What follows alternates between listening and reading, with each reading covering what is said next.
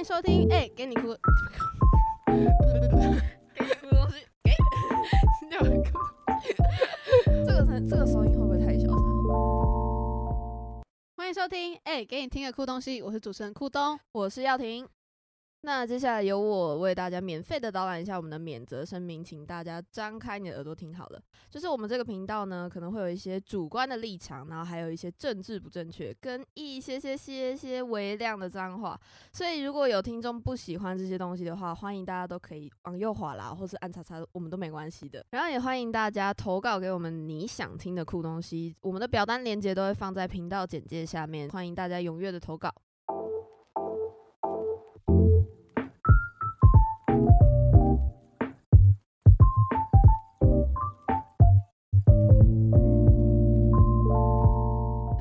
迎收听，哎、给你听个酷东西，我主持人酷东。我是耀婷。一样米养百种人，在形形色色的人中，最讨喜的人是什么样子？最不讨喜的人又是什么样子呢？耀婷。公主病，好啦，我们现在我们刚才引言这么多呢，就是要讲说，公主病这个人种好像充斥在我们的生活中非常大比例。没有错。那公主病最大最讨厌的特征是什么呢？你要不要说说看？公主病最讨人厌的特征，大概就是她会无时无刻都在奶，就她很懂怎么奶，哦，很懂怎么用撒娇来得到好处。对，来得到博就博取那个的关系。那还有呢？还有就是明明自己好手好脚，然后偏偏看到男生的时候，就会说：“哦，这个好重，帮我，帮我。”那这个男跟男有什么不一样吗？哦，好像也差不多哈。公主病还有很自恋呐、就会就是觉得哦，天下就是老娘最美丽，老娘最漂亮这样。哦，然后要求好像也很无理，对不对？这要求会特别的觉得就是大家都要顺从于我，你就是我的子民。啊，是这样。OK，那我们现在看了维基百科，我们也蛮意外，还有公主病对于一般人的观感的分类。好，那公主病其实它的分类哦还蛮多的呢，大概很十多耶几条。啊，我随便举个例子啊、嗯，有娇生惯养、恋爱观不正。嗯，恋爱观不正的意思就是说，会认为男女不平等，不管婚前婚后或是一切的花费，都要由男生负责。那恋爱跟婚姻都是男生的一个人的事，什么都要为他打理好，所以她是嫁给一个管家，应该是吧？很适合嫁给管家。这个无法哎、这个如果我是男生，我应该会疯掉。你应该也不会喜欢这种类型的男生啦。然后还有什么伪同情心，就是他的同情心是伪装的，哦，就是故意要表现出那个形象。就会说：“哦天哪，这个小动物被被放养。”嗯，假然后假面，对啊，会通常这，然后还有无病呻吟嗯，跟利用人际关系哦，就是人前人后不一样。，right，fake，这很可怕耶！人前跟你好，人后捅你一刀。这通常好啦，我们讲这些全部都是就是公主病大多会有的比较明显一点的特征，还有类似什么多，还有多管闲事啊，然后宽以律己，这个有吗？宽以就是对啊，就哦，是、宽以律己，人家不是都说要宽以待人吗？但是他是宽以待己啊。哦，对对对对对，我我可我刚才没有转过来，对，然后自认为无辜，就遇到事情就是不关他的事了。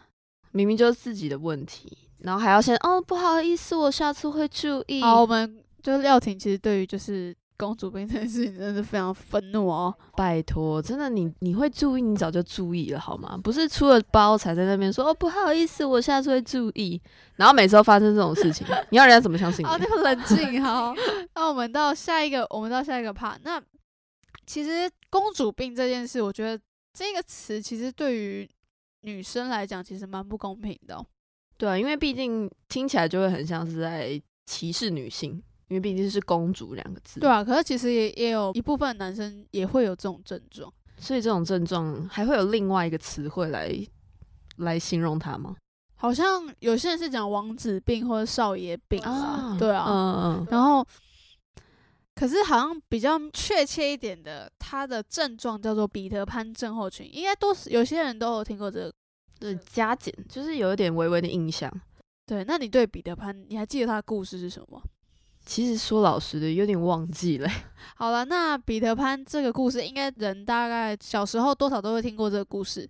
那彼得嗯潘与温蒂这个故事呢，就是有一个小男孩，他叫彼得潘，然后他会飞，嗯他住在 Neverland，就是永嗯无岛，然后他在那个岛上是不会长大的。哦然后他到了有一天到了温蒂的房间里，被这个小男孩吸引，然后被一起带到了 Neverland，然后到了这个美好国度。可是他们遭受到了胡克船长的攻击，嗯就大概简单来讲是一个这样子的故事，就嗯是关于小孩子不想长大，哦，可是温蒂最后温蒂这个小女孩最后决定面对自己的人生就是离开彼得潘吗？对对对，哦，离开 Neverland 这样。所以彼得潘就是一个永远都长不大的男孩子。对啊，他的心态就是哦，我不想要长大，他想要永远住在那个岛上，然后过得开开心心的日子。因为当小孩子没有责任什么的嘛。嗯，也是。好，那耀廷，你要不要稍微帮我们解释一下什么是彼得潘症候群呢？彼得潘症候群呢，就是有一个心理学家在一九八三年的时候提出了彼得潘症候群的综合症的概念，它指的是成年人没有达到情绪上的成熟。当时这位心理学家呢，他用这个词来指代男性，但之后的研究者也认为说它可以指代女性，所以可能就会衍生出像现在的公主病一说这样子。那只是说这个症状在男性身上更常见。然后彼得潘症候群它没有被认为是一种精神疾病，只是一个流行心理学的概念。哦，所以它并不是精神疾病，它归类在心理学。对，因为它感觉听起来也像是一个心理上无法突破的一个疾病，嗯就是他就是一个不想要长大，嗯，对，可是他精神上基本上是应该是没有很奇怪，只是一个心理上的感受，觉得说，就像你刚才说的，呃，成年人需要负责任，小孩子不用。哦，所以他在心理上选择他要永远当一个小孩子，就是让青春很对青春这件事很理想化，对，就是青春永永驻，是这样用吗？长生不老，长生不老，确定是这样另类的、啊、有没有？OK OK，那彼得潘症候群的表现会有什么呢？他的那个表现会来自于刚才说到的青春期，就是不想长大嘛。那就是那个心理学家凯里他就认为，就有六种特征可以基本的涵盖这个人群，他们可能具备其中的一到两项，那也可能全部都有具备。那最凸显的这个特基本特征呢，就是无责任感、焦虑、孤独、性别角色冲突。那这些往往都是十二到十八岁已经发展出来的。那另外两个特征就是自恋跟沙沙文主义，就是也就是大男人主义，大多都是在十八到二十二岁发展出来的。哦，那就是其实是分布在青春期那个时对候。，四种基本特征基本上都是青春期的。哦，了解了解。那他们之所以长不大，嗯对，好像是跟家庭环境有很大的关系，对不对？嗯，有可能就是父母会给他一个比较优渥的环境，哦，溺爱。哦，了对解，，现代人说的溺爱，就是他可能就是嗯，给他一些物质上的需求啊，但是在爱上、爱情感上面的支持会比较少。哦，对，所以就会产生可能小孩子的那个心理价值观会有点扭曲。哦，因为也没有人给他导正这件事情，对对对对对，所以就是嗯，缺乏管教和约束的话，也会造成这样的关系。那我们来聊他第一个表现啊，你刚才讲的第一个表现就是缺乏责任感嘛，对，就是彼得潘他通常就是没有办法承担成人世界，嗯，所以他才会想要当个小孩。哦，对，没错，对，那就是刚才跟刚才提到的家庭中的缺乏纪律有关系。就是那个 Kelly 认为说，像美国社会嘛，他们会避呼吁说家长避免权威式，给小孩更多自由。好像放养式教育哦，对，但这这个放养式教育就会觉得说，让小孩子认为说，哦，可能纪律跟规则还有惩罚，他们就没有在怕的。对，所以他们没有在呃应该建立起这个习惯跟行为规范的时候的时期建立起来，那等于说他之后就没有办法再套用这个管束的这个方式来管教他。嗯，没错。然后在其实，在美国家庭之外，中国家庭也是蛮常会有溺爱的表现出现哦。对，其实这个很常见欸。对啊，就会就是这就是我们统称的直升机父母啦。对对对。嗯，那有一部分也会表现出缺乏生活自理能力，比如说房间会很乱啊，然后在人际关系中会藐视规则。哦，那就真的就是跟教育有关系耶。对啊，会对人比较不尊重，然后比较对没有礼貌。嗯，可是他又会希望有一个可以照顾他的伴侣，但是有问题就会推到对方身上，所以无论工作上、生活上，都比较难接受人家对他的批评啦，在挫折面前比较容易放弃。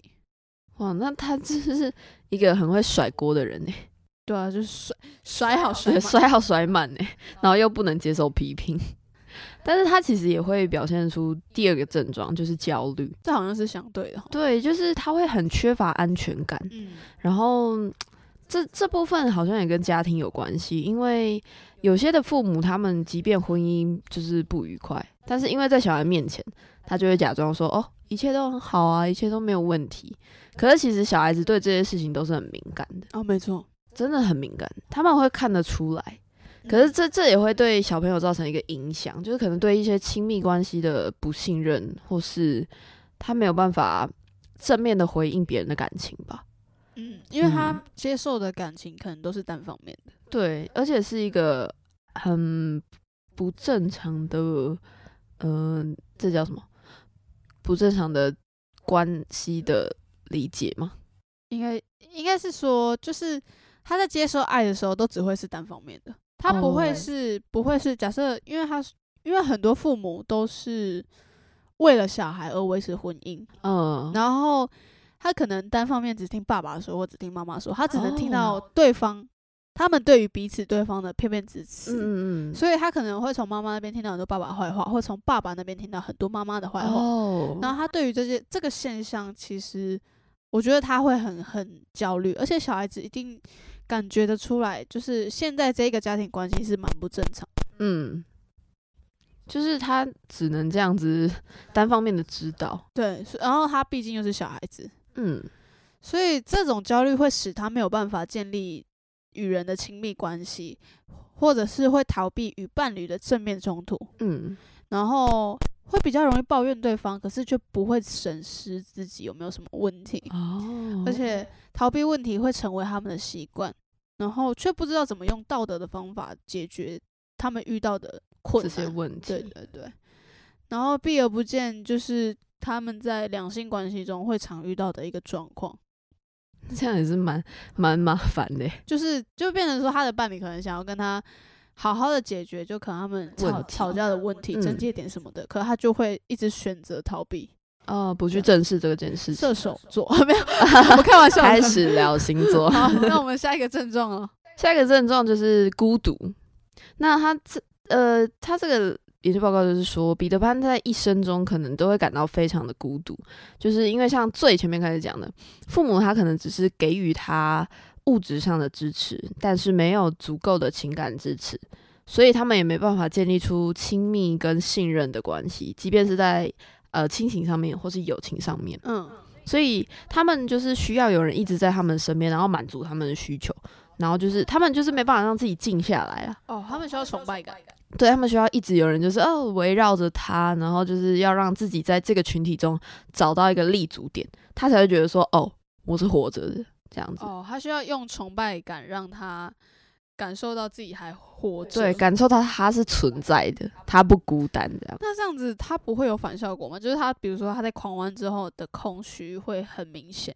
我觉得这是一定的。对啊，这是相对的。对于这种嗯这种心理的人，嗯，会特别容易感到狂欢后结束的那种空虚感。哇，那当然也是蛮……对啊，那是放大再放大的。天哪，这一定很焦虑。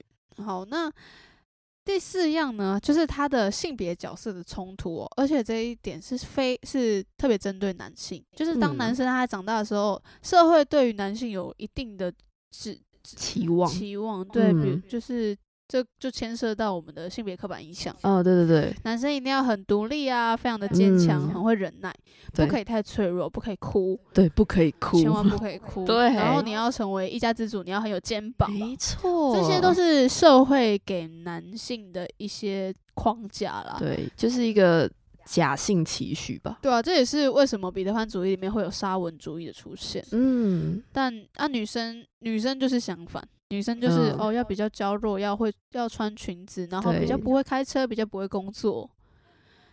真的是可以先不用了。对啊，这些都我觉得这些都是性别刻板印象跟社会社会压力，对社会压力的影响，然后眼光吧，对社会里的眼光，对眼光，我觉得会造成一个人的人格生长蛮大的一个影响。没错，因为他会去为他会为了符合这个社会的眼光期许，而让自己变成这样的人，社会的样子，社会喜欢他的样子，那就不是他自己了。对啊。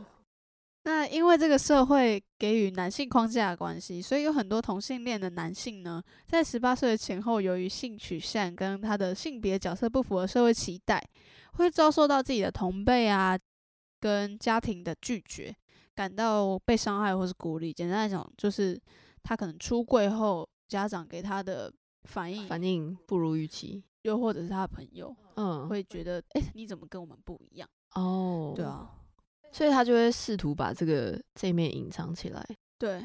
所以。哦，所以这样子才会衍生出大男人主义吗？他就是用这个大男人伪装对，这是他的伪装，这是他的保护保护自己的方法。嗯，对，所以有很多大男人主义的的族群，可能他其他其实内心他其实是一个脆弱敏感的人，，对，没错没错，但是因为他没有办法表现出来，对，，因为他不想让自己因为自己的性向而遭受到攻击。嗯，应该说也不是说只限于性向啦，啊就是有些男性可能真的就是天生会敏感，嗯，比较敏感，可是因为社会的眼光是要求男生不可以这样子没错的，没错，对，所以他们就会把自己包装起来，然后觉得自己哦很强悍，就是你一定要听我的这样子可是，往往就是因为因为这种方式，然后伤害到别人，然后反而也伤伤害到自对，己。就是本末倒置了。对，那我们来讲一下第五点吧。第五点的话就是自恋。那因为彼得潘他们就是没有建立起自信和自我关怀，而且又是长久的处于在孤独中，所以他没有处理好情绪跟性别角色的冲突的时候，他就会从这些感受出发，然后发展出自恋。所以就是他们没有在没有办法在家庭或是跟朋友的交往当中获得安全感的时候，自恋就是他们建立起的一种系统化的防御方式。哦，那就跟大男人主义其实也是对差不多，就是 很很爱自己，就是会把自己捧得比较高了。对，诶、可是这种人真的其实还蛮讨厌的欸。嗯，可是就是就是以我们外人的角度看，就会觉得说，哦，这个人怎么那么难相处，很讨嗯人厌什么的。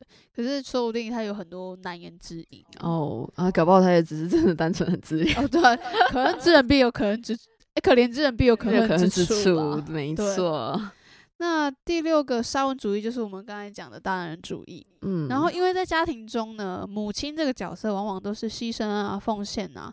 就假设母亲最常讲的话，就是有一些母亲会讲的话，就是比如说，我没有什么其他可以追求的，我做的这些全部都是为你好。嗯，我觉得为你好这件事情，好像给很多华人家庭里面的小孩很大的压力。这这句对话，我就是为你好，它的分量很大。很重诶、对，那他们没有建立起对于女性足够的尊重，因为可能妈妈跟他讲的话有也有问题啦，他妈妈嗯太过于贬低自己的地位了，对，嗯然后就变成说没有办法建立起平起平坐亲密关系啊，哦然后在关系中可能会对于女性的身体有虐待或是情绪勒索等等的方式，哦，就是都是一个反效果。没错。那彼得潘症候群的人在三十岁之后呢，会会表现出的关键特征会有意志消沉这件事。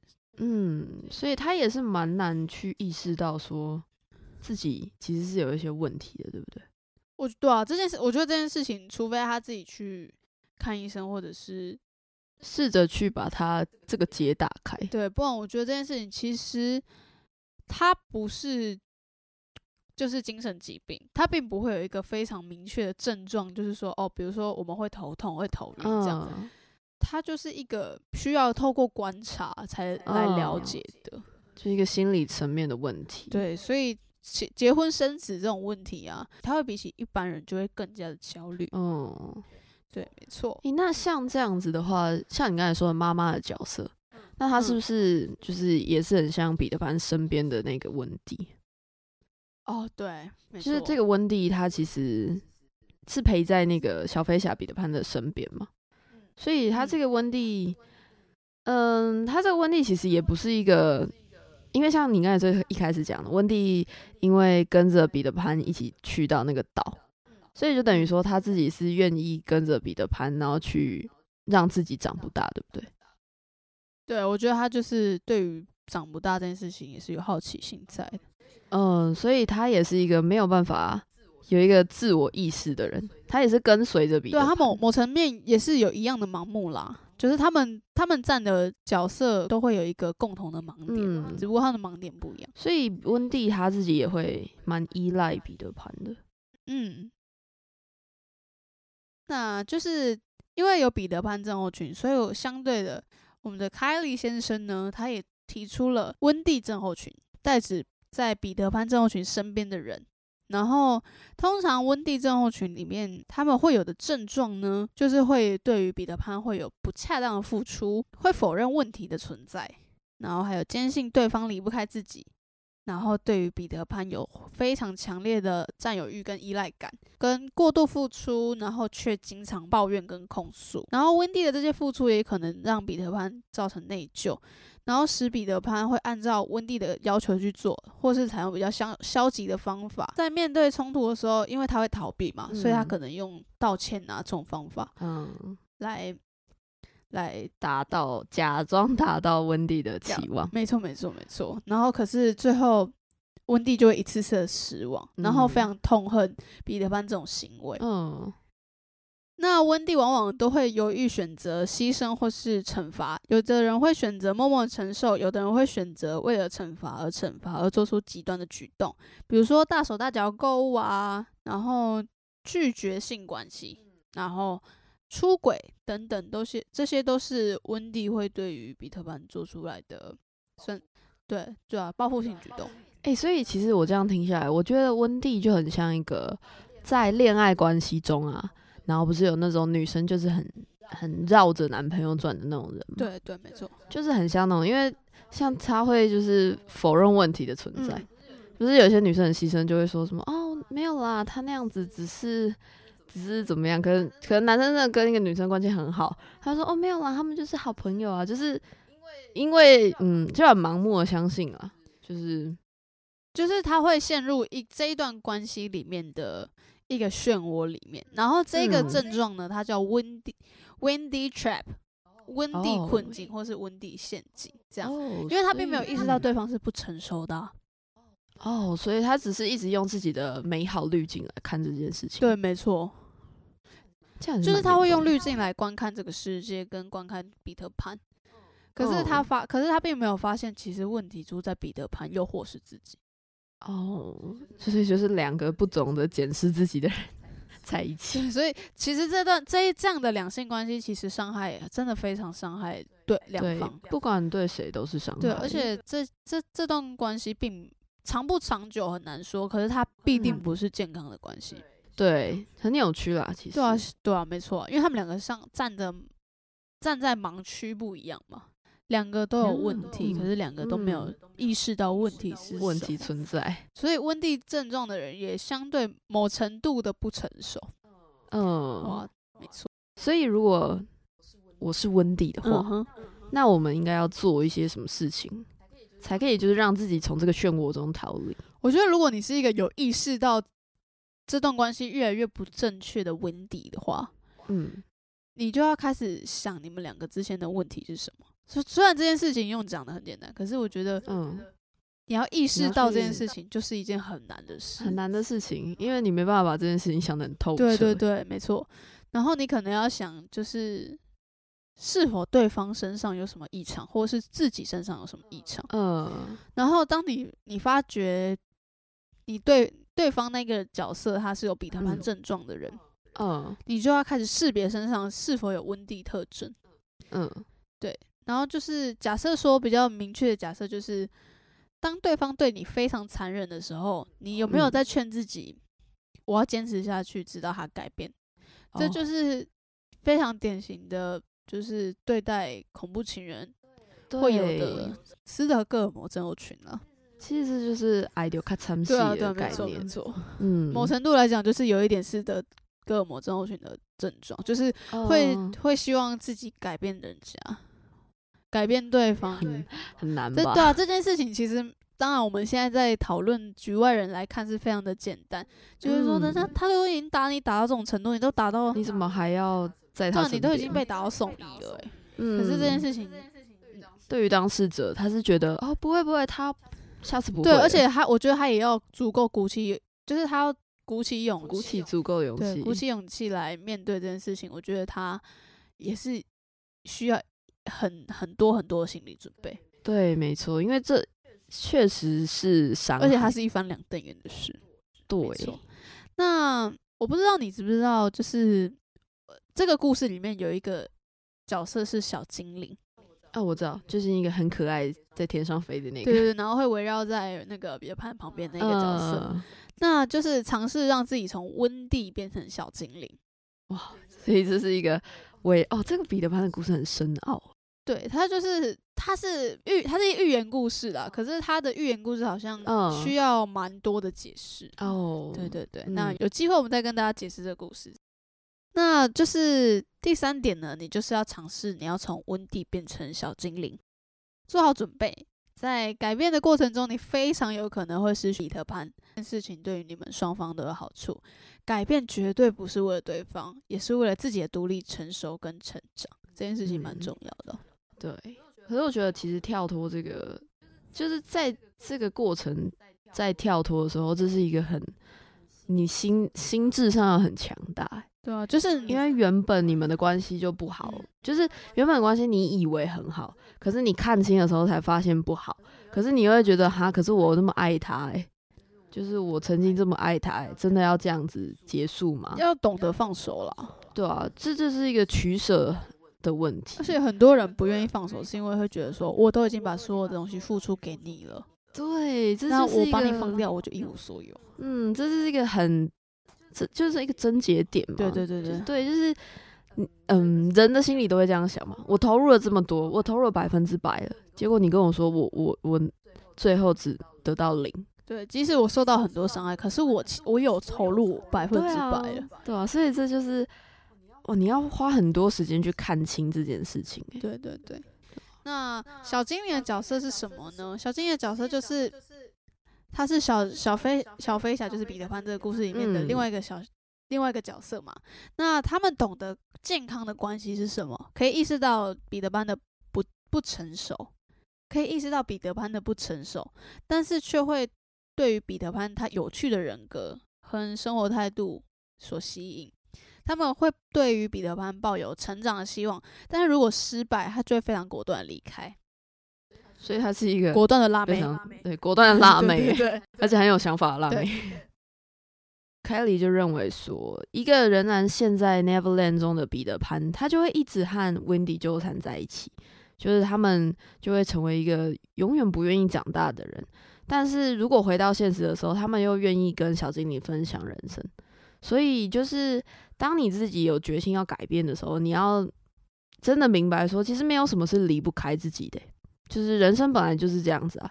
因为你要在意的东西太多了，就是即便你觉得说，哦，这这个人可能在这个阶段，嗯，在你身边，但是你也你也可能会觉得说，哦，你也应该要意识到说，可能有些时候他就真的不会一辈子陪在你身边。对，所以要学会很理性跟客观地去看待彼此之间的情感。对那如果今天意识到自己是彼得潘怎么办？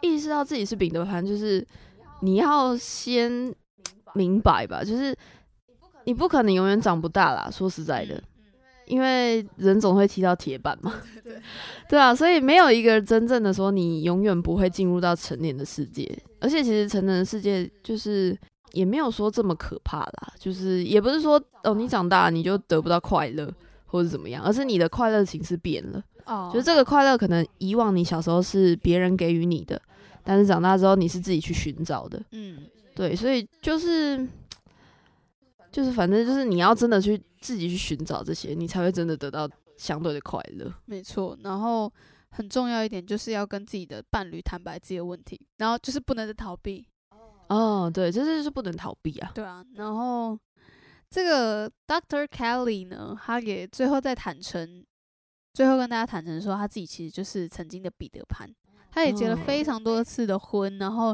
也追逐了很久年轻的女性，就是他花了很多时间在追寻追逐年轻女性这件事情。嗯。那他在五十四岁那年去世，那晚年的时候他还写了一本书，叫做《Living Together, Feeling Alone》，就是哇就是他们虽然相处在一起，但是他的感觉是孤独的。对，没错，好凄凉的一本书。对啊，就呃觉得心里空虚。对啊，那他的最后一任妻子担任了小精灵的角色，帮助他走出了 Neverland，找到真正的快乐。在童话故事的最后，彼得潘告诉温蒂说，他想要永远做一个快乐的的男孩。对，没错，嗯，他想要永远当个长不大的男孩。温蒂这个时候就成长了，他就说：“你说是，那就是吧。但我觉得那是你最大的伪装。会不会温蒂会觉得说，其实彼得潘自己其实已经意识到这件事情是不好的，对，可是因为他他就是没办法，他就是没有办法 面跳脱对面对长大以后的世界，所以他才觉得说，他才就是把自己包装成说我我就是想要做一个小孩子。没错。哇，那他的 心理真的是蛮拉扯的欸。我觉得有这种有这种情绪的人呢、也不是情绪啊，有这种症状的人，嗯，他一定跟自己有很多矛盾啊。我觉得他想，我觉得他一定知道自己的问题是什么。